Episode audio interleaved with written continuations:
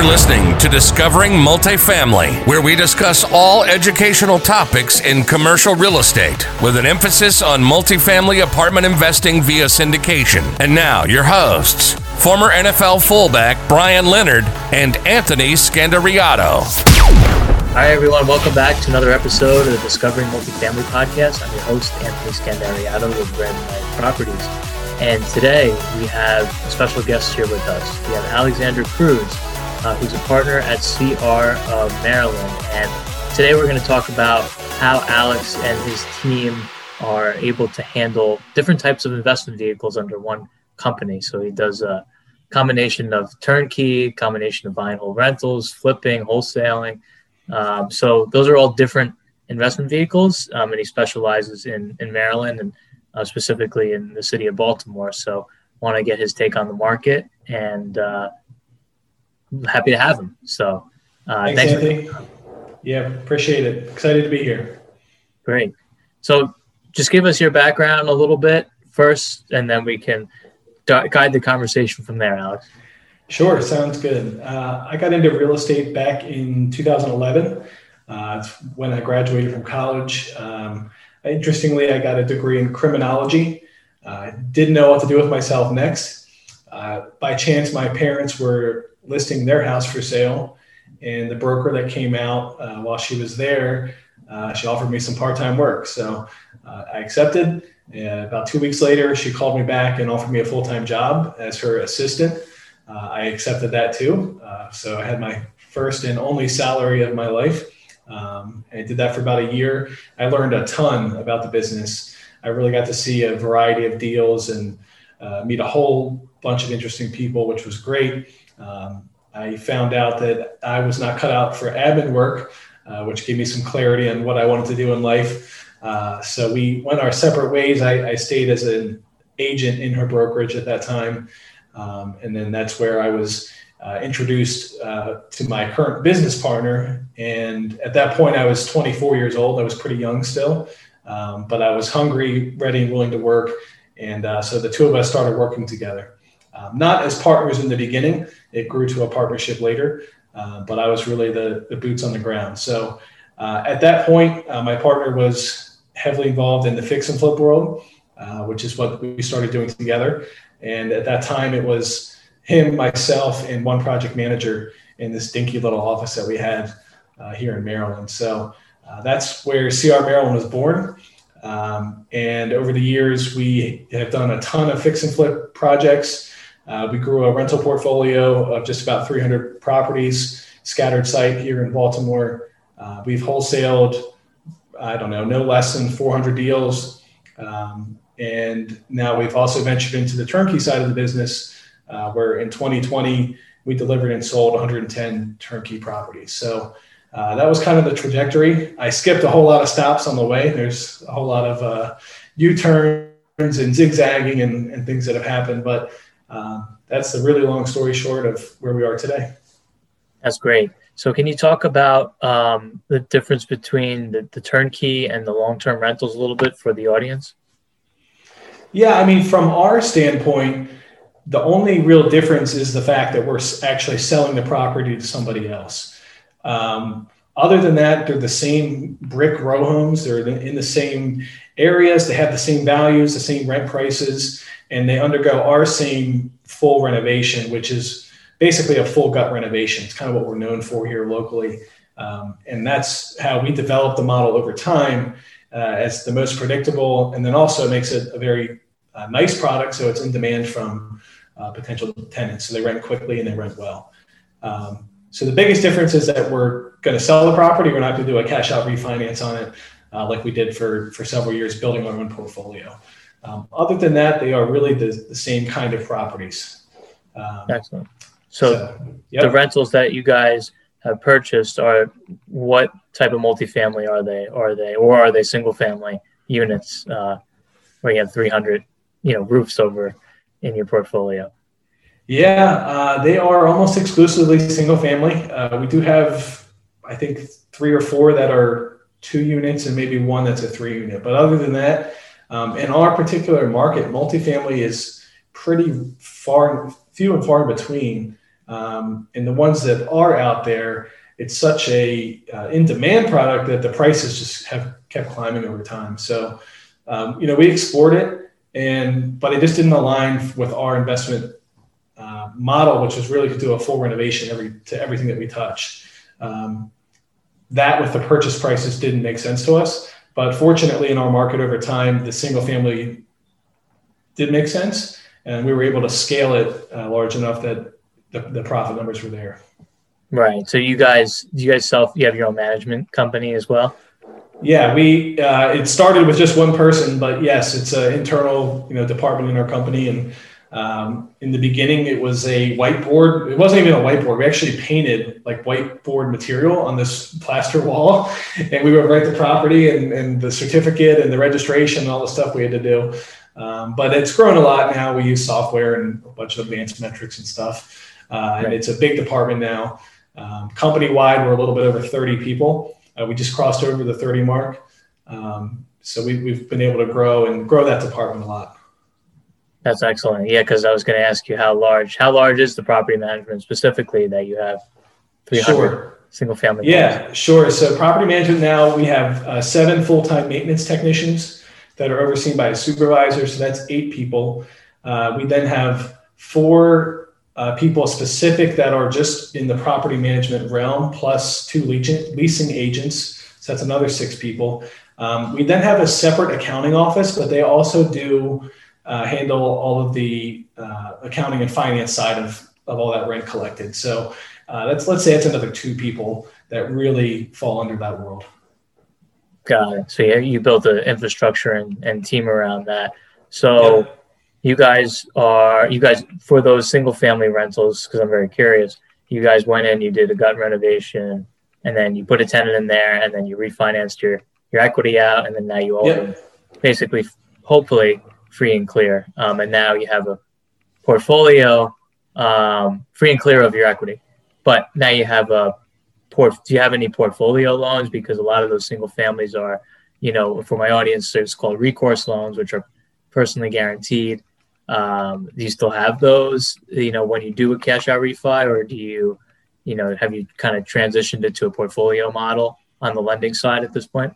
Sure. So uh, we do have a, ba- a, large batch that was done under a uh, Freddie Mac portfolio that is non-recourse, um, and then the rest are still held uh, on recourse loans through local banks. Um, we did 20-year loans on those, um, and we do have some equity left in the deal. It wasn't perfect a perfect science every time. So, uh, you know, the goal was always to be in the house for 80% of value, but it didn't always work out that way. Or, you know, of course, you always had the few that the appraiser and you didn't see the value the same way. So things happen. Um, but yeah, we, we do have a little bit of equity in, but overall, it, it's been financed really well. No, that's great. And then, so how are you? So I'm interested to hear how you were able to grow that side because you still have them as buy and hold investments. So you guys how long did that take you to accumulate those many roofs like really physical roofs you have yeah. 300 roofs um, yeah. how how long were, did you buy any in a, like you mentioned a portfolio uh, manner um, or were they just individual one by one so the first one was an accident and that's really how the whole idea was born we had a, a flip uh, right here in towson which is right down the street from our office um, nice little house, but it was a little bit too small. So it's three bed, one bath. Basement's a little short, um, and but it's in a, it's a great area. So we were having trouble selling it on the market, and this was probably this had to be 2014 or maybe 2015. Um, uh, so we, my partner called the the bank that we work with um, at the time and did a lot of business with, and said, "Hey, if I want to make this a rental, how would it work?" He says, "Well, it's no problem. Just send us the information on it. We'll, we'll give you a mortgage for up to 80% of value, 100% of cost. Um, so we're looking at it, playing with the numbers, calculating, you know, like on a bar napkin, you know, what our, our cash flow would be based on what we can rent it for.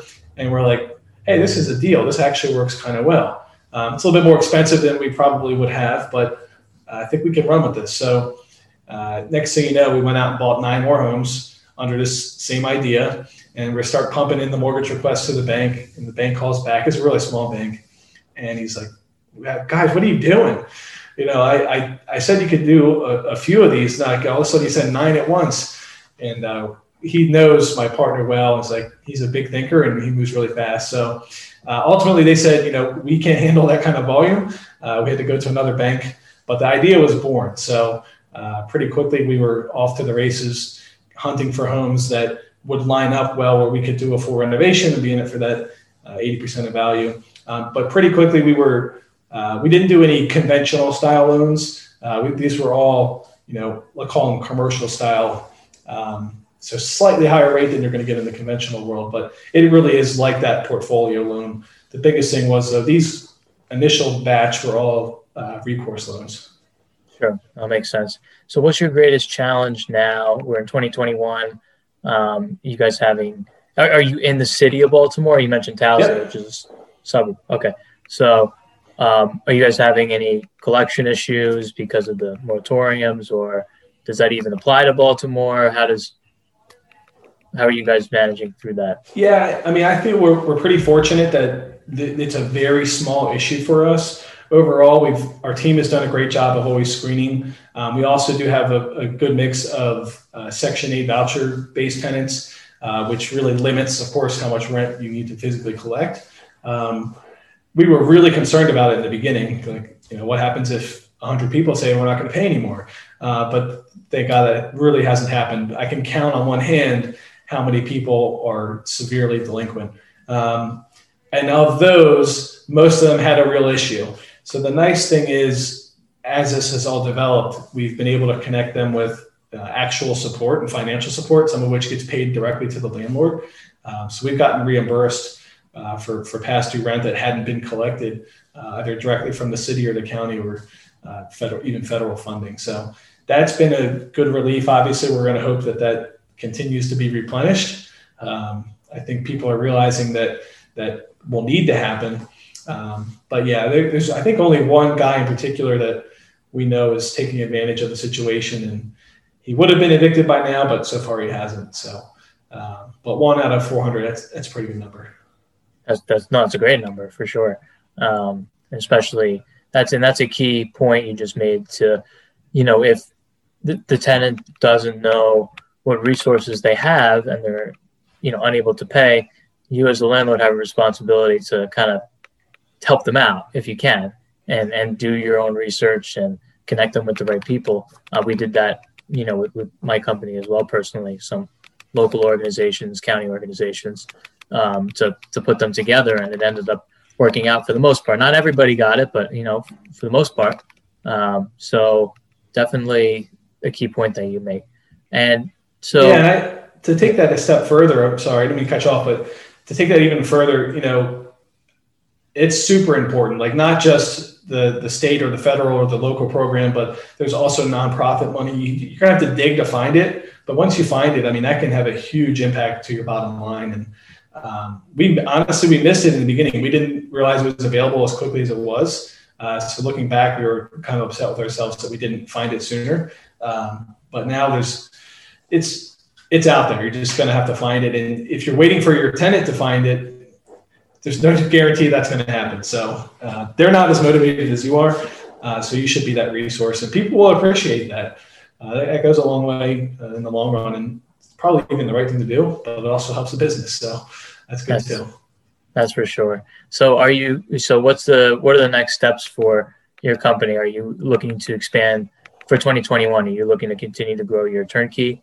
or your rental portfolio or you know combination of both? Uh, we're, we're pretty focused on the turnkey side right now.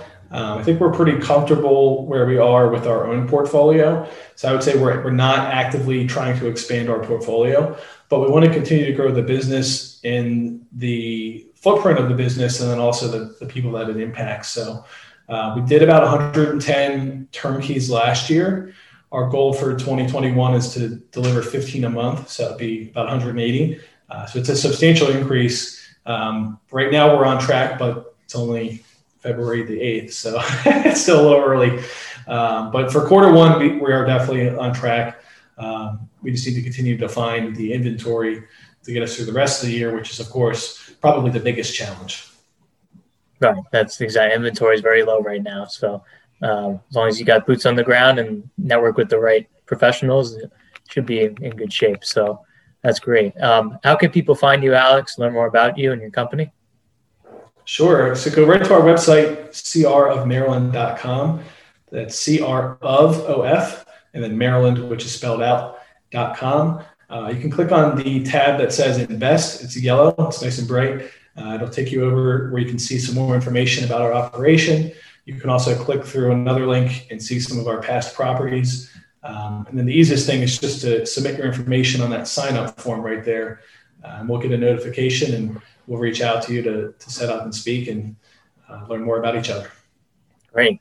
Well, we really appreciate you for coming on the show, Alex. We'll have a link to his website as well as his social media in the description um, and the show notes on iTunes. So definitely check out Alex's platform and feel free to reach out to him. And if you liked what you heard and or saw, please give us a rating on iTunes and review.